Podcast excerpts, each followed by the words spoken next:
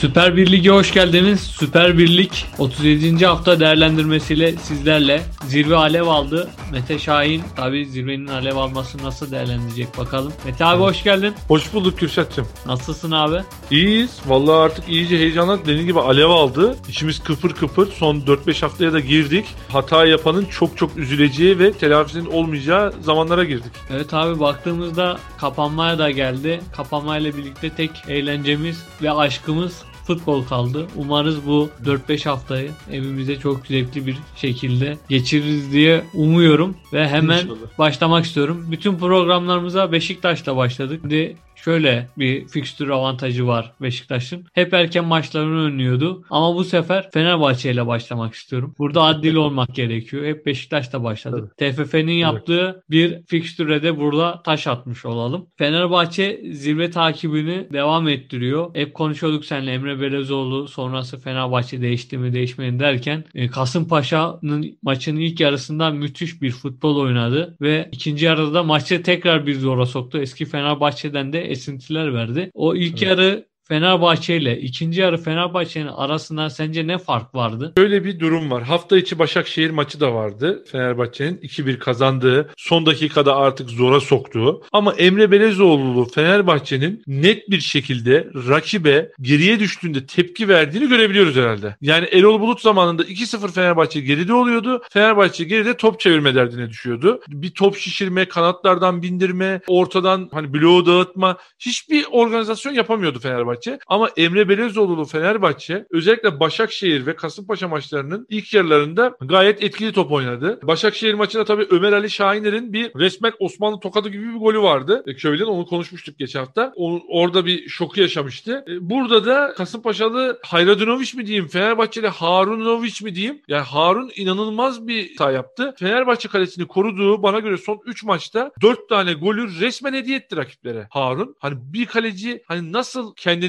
hazır tutamaz onun resmen örneğini göstermiş oldu Harun bize. Gerçekten çok etkisiz ve çok berbat bir performans sergiliyor Harun. Fenerbahçe'nin ilerleyen zamanlarda 5 haftadaki en büyük kabusu bana göre Harun Tekin olacaktır. E, onun haricinde Sosa Kasımpaşa maçında bence ilk yarıda muhteşem bir top oynadı. Araya attığı toplar, pozisyon yaratması, defansif açıdan 3 tane top çıkarttı sırf benim saydığım. Çok iyi iş yaptı Sosa. E, eski günlerine bir böyle gülücük gönderdi. E, Valencia her zamanki Valencia. Girdiği pozisyonları değerlendiren, hava hakimiyeti olan, santrofor gibi oynayan bir Valencia vardı. E, penaltıyı da ben atacağım dedi. Aldı topu ve attı. Orada da çok etkili. Salah'ı da vallahi biz stoper olarak biliyoruz. Hani tandem ikilisinden biri olarak görüyoruz ama o da maşallah Fenerbahçe ne zaman sıkışsa hemen devreye giriyor Kürşat. Golünü atıp kenara çekiliyor. Gerçekten çok çok önemli bir transfer. Bence Fenerbahçe'nin onu hani 20-30 milyon eurolar altında satmama gibi bir durumu olamaz. 20-30 milyondan aşağı hiçbir teklife sıcak bakmamalı Fenerbahçe. Mert Hakan'ı ben bu maçta etkisiz gördüm. Yani bir şeyler yapmak için çabaladı. iyi niyetliydi ama yoktu ortalarda. Pelkas çok etkiliydi. Aslında sol açık gibi oynattı gene Pelkas'a ama Pelkas artık işin kolayını bulmuş. O soldan daha çok içeriye driplingle, e, ortaya driplingle doldurarak geliyor ve etkili pozisyonlar yarattı bugün Sosa'yla Sosa'yla beraber. İkisi de çok etkiliydi. Sonradan oyuna dahil olan Sinan Gümüş, Tiam, e, Ferdi, Mustafa da bence çok bir etkinlik gösteremediler. Fenerbahçe'nin dediğin gibi en büyük sıkıntısı şu Mesela ilk yarı 3-1 bitmiş. Çok güzel bir top oynamış. Belki ilk yarı 7-8 olurdu maç. Pelkas iki tane çok net kaçırdı. E, Valencia'nın kaçırdığı pozisyon var. Çok pozisyonlara girdi Fenerbahçe. Ama şimdi ikinci yarı Fenerbahçe 3-1'i yakaladık. Ben artık bir dahaki maçı düşüneyim mantığına giriyor. İşte maç 90 dakika. Fenerbahçe'nin bunu unutmaması lazım. Hele de kalede Harun gibi hani sakarlıklarıyla meşhur. Çünkü yaptırdığı penaltı, geçen maç yaptırmış olduğu penaltı Başakşehir maçında. Şimdi arka taraf sıkıntılı. Sen farkı 2'de korumak zorundasın. 2-1 girmiş olsan 2-2 olur. Yani 3-1 olduğu için 3-2 ile kurtardı Fenerbahçe ama hani maçın sonlarına doğru Harun bir aksaklık daha yaşatmış olsaydı Fenerbahçe bu maçtan beraberlikle ayrılıp belki de şampiyonluğu Beşiktaş'a hediye edecekti. Onun için Fenerbahçe'nin 45 dakikalık yarım saatlik periyotlarla oynaması şampiyonluğu yakalamasında yeterli olmayacak. Bunu bir kere anlaması lazım Fenerbahçe'nin ve Fenerbahçe teknik heyetinin. Onun için belki de hani riske atıp hani bu benim bir fikrim. Belki de hani böyle değişik bir orta saha yapılanmasıya çıkıp ikinci yarıya bir aşı vurdurması lazım takıma.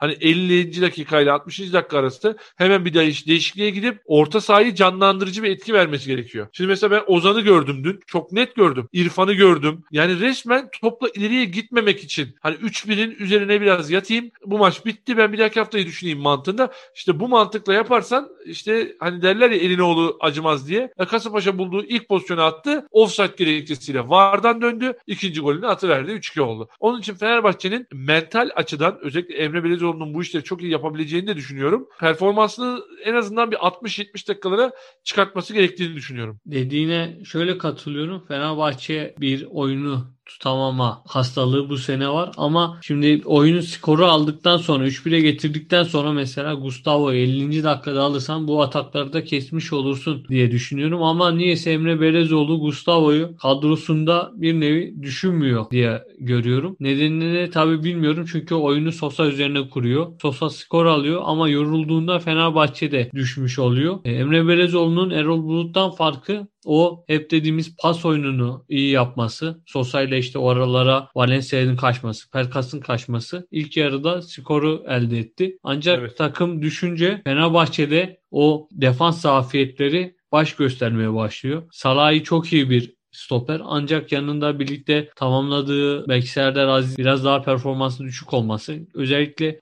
aydan sonra Harun'un gösterdiği performans şampiyonluk yolunda çok büyük bir handikap. Diğerlerine bakıyorsun Galide Mustera. Bir bakıyorsun Ersin ne kadarına rağmen yani bir iki tane sezon boyunca hata yaptı. Baktığında evet. Fenerbahçe en zor deplasmanına çıkıyor bu süre içinde. Alanya Spor Fenerbahçe maçından beklentin nedir? Şimdi Alanya Spor'daki eksikler geri döndü. Bir dahaki hafta bildiğim kadarıyla bir tek Babakar forma giyemeyecek Fenerbahçe karşısında. Fenerbahçe'de de Nazım'ın durumu e, biraz kritik. Onun haricinde iki takım da hemen hemen tam kadroyla sahaya çıkacaklar diyebilirim. Alanya'nın tabii ben şöyle bekliyorum. Yani Fenerbahçe bundan sonra maç kaybedecekse de zor kaybeder. Çünkü pozisyona giren bir Fenerbahçe var. Özellikle de Mesut Özil'in de belki takıma artık adaptasyon olacak. 60'tan sonra belki Mesut atabilir bu maçta. E, Mesut da artık bu tarz maçları çok sevdiği için etkinlik gösterecektir. Şimdi herkes şöyle düşünüyor. Mesela Alanya Fenerbahçe çok zorluk çıkartır gibi geliyor. Ama ben tam tersi düşünüyorum. Fenerbahçe Alanya maçını rahat kazanacaktır. İlk yarıdan kopartamasa da 60. dakikadan 70. dakikadan sonra çok rahat bir maç olacaktır Fenerbahçe için diyorum. Alanya'nın dalgalı bir performansı diyebiliriz. Ben de Alanya'nın iç saha maçlarına baktığımızda Gençler Birliği ile yani tam tersi bir sürpriz yapacağını düşünebiliriz ve Fenerbahçe'nin rahat kazanacağını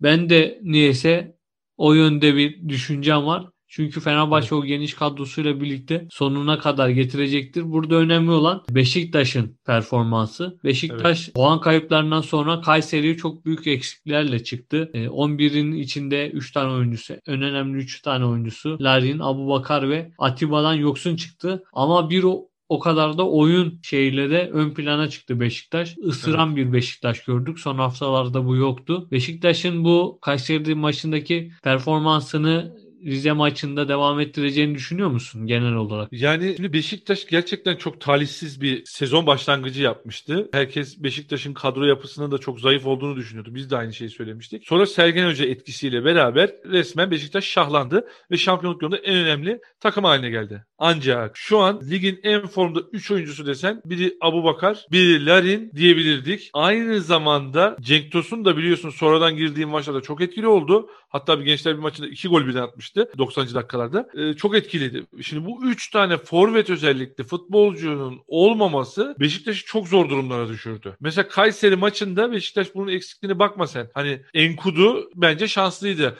son vuruşlarında. Eğer o goller olmamış olsa Beşiktaş bu, maç, bu, bu maçta bir bire kitlenecekti. Sıkıntı yaşayacaktı. Tabii Beşiktaş'ın bu dezavantajlarının yanında bir de Gezal faktörü var. Gezal da hani çıkıyor bir top atı veriyor ve bir anda maç 1-1 2-1 oluyor. İşi bitiriyor. Onun için hani ben bir dahaki haftaki müsabakada e, Beşiktaş'ı Rize karşısında biraz zorlanacağını düşünüyorum. Çünkü Rize böyle kendi sahasında değişik bir top oynayan takım. Hani kadro yapısı ne olursa olsun değişik oynayan bir takım. E, bir de başlarında şimdi Bülent Uygun var. Biliyorsun Konya maçı çok golü geçti. 2-0'dan 5-3'e döndürdüler maçı. O maç çok ilginç bir maçtı. Antalya Spor maçı aynı şekilde 3-2 gollü geçen bir maçtı. Aynı şekilde ben Beşiktaş maçında çok gollü geçeceğini düşünüyorum. Ancak ve ancak tabii hafta arasında tabii nasıl eksikler gelecek mi? Mesela Hasit yok, Atiba yok, Larin yok, Cenk, Uzan, Abu Bakar, Roziye, Necip. Yani gerçekten buradan bir takım çıkar Kürşat. Orta sıralara oynayacak bir takım çıkar. Bu eksikleri yenisi eklenmediği takdirde Beşiktaş buradan bence bir beraberlikle dönecektir. Ama Beşiktaş'ın bu eksikliklerin kapatılması yönünde Sergen Hoca'nın nasıl bir taktisyenlik uygulayacağını da çok çok merak ediyorum. Merak etmiyor değilim yani. Kayseri maçına baktığında bu eksikliklerle birlikte Sergen Hoca'nın yeni bir şey denemesi gerektiğini düşünenlerdim. Özellikle 3-5-2'yi deneyebilirdi. Mesela Rozier'i sağ açığa alıp Rıdvan'ı sol açığa alıp orta sahayı 3 kişiyle sonra Gökhan Tero'yu Enkudu'yu ya da Enkudu Gezal'ı forvet yani Guardiola taktiğiyle e, evet. böyle değişik bir varyasyona gitseydi güzel olurdu. Hem de Kayseri maçı bir nispeten daha kolay bir maç gibi gözüküyordu ve diğer maçlara da e, bir hazırlık olacağını düşünüyordum. Mesela böyle bir şey denenebilirdi. 4-6 da deneyebilirdi forvetsiz. Yani bir nevi Gökhan Töre'yi öne attı ama ne kadar faydalı oldu bilmiyorum. Yine maçı çözen Gezal oldu. Çaykur Rize maçı daha çok büyük bir risk. Baktığında dediğin gibi özellikle Remi'nin dönmesiyle birlikte Rize bir oyun oynamaya başladı ve Beşiktaş'ın Remi zaaflarından yararlanabilecek bir oyuncu. Kesinlikle bitiriciliği çok yüksek. Hani geçmişte parlak bir futbolcu Luc Remi. Fransa'dan geldi o da. Yani etkili bir performans sergilerse Beşiktaş'a zor anlar yaşatacaktır. Katılıyorum. Ben buradan ne yapıp ne edip Beşiktaş'ın 3 puanla döneceğini tahmin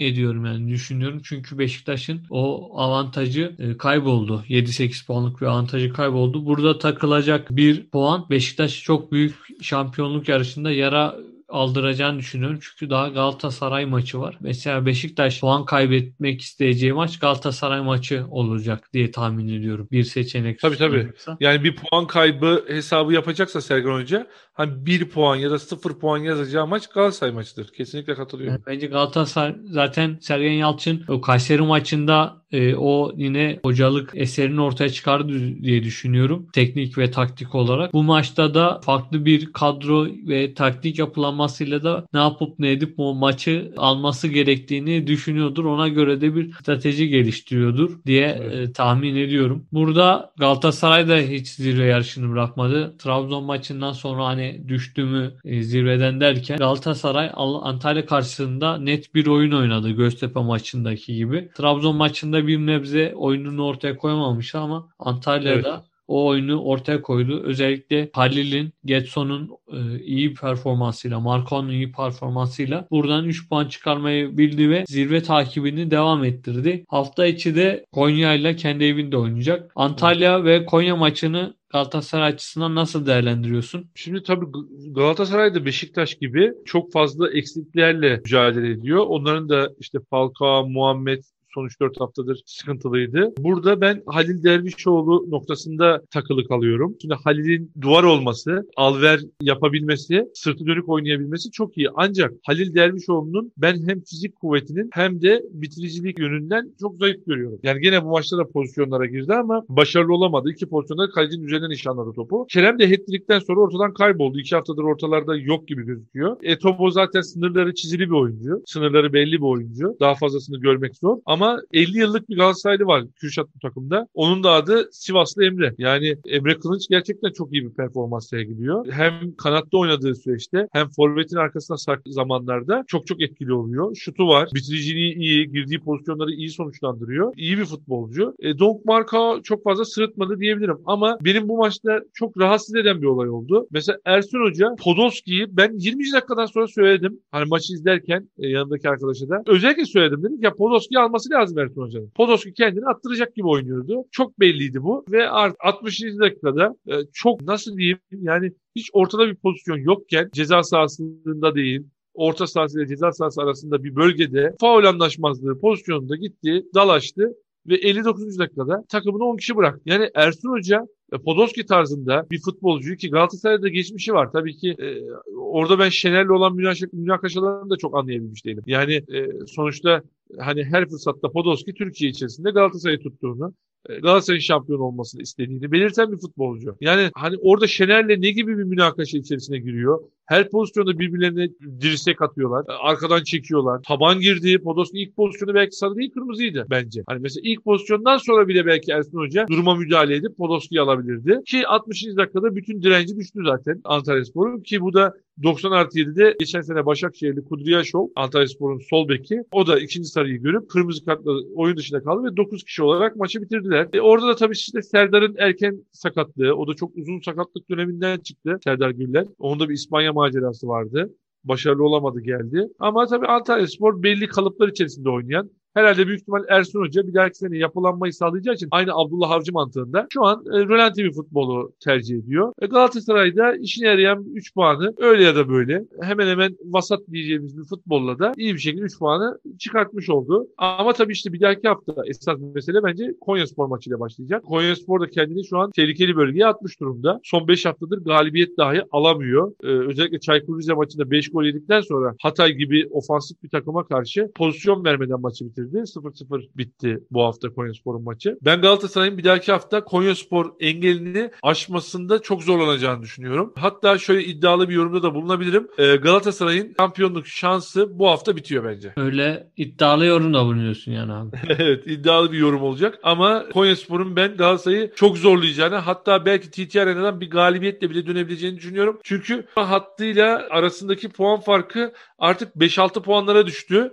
Konyaspor bu maçı kaybeder de Erzurumspor Başakşehir ile oynayacak. Kayseri Spor oynayacak. Oralar gelirse eğer 2 puana kadar düşecek. Konyaspor da fena da bir takım da değil. Son 5 haftadır da kazanamıyor. Hani bu maçı kaybetmesi Konyaspor'u hani alıp da bir yere götürmez gibi Galatasaray maçı çünkü. Hani büyük takımda oynuyorsun. E, bunun da vermiş olduğu rahatlıkla ben Konyaspor'un en az bir beraberlik koparacağını düşünüyorum. Galatasaray'dan sonra Trabzonspor'a şöyle geçmek istiyorum. Biliyorsun Karagümrük maçından sonra Abdullah Avcı şöyle bir açıklamada bulundu. Futbol artık o akıl oyunudur. E, büyük takımların oyunu var. Şöyle yeneriz, böyle yenerizden ziyade bir taktikle maça çıkmalıdır gibi bir demeçte bulundu ve bu demeç güzel yönde tartışmaya da sebep oldu. Çünkü mesela bakıyorsun Karagümrük'ün teknik direktörü de çok iyi bir tak teknik olarak sahaya çıktı. Abdullah Avcı da onu mat etmeye yönelik bir stratejiyle e, maça çıktı. Baktığında bu demeci nasıl değerlendiriyorsun? Yani şimdi tabii ki futbol taktik, taktik ve teknik işi. Yani bir santranç oyunu gibi. Ama tabii elindeki futbolcunun kalitesi de çok çok çok çok çok fazla önemli.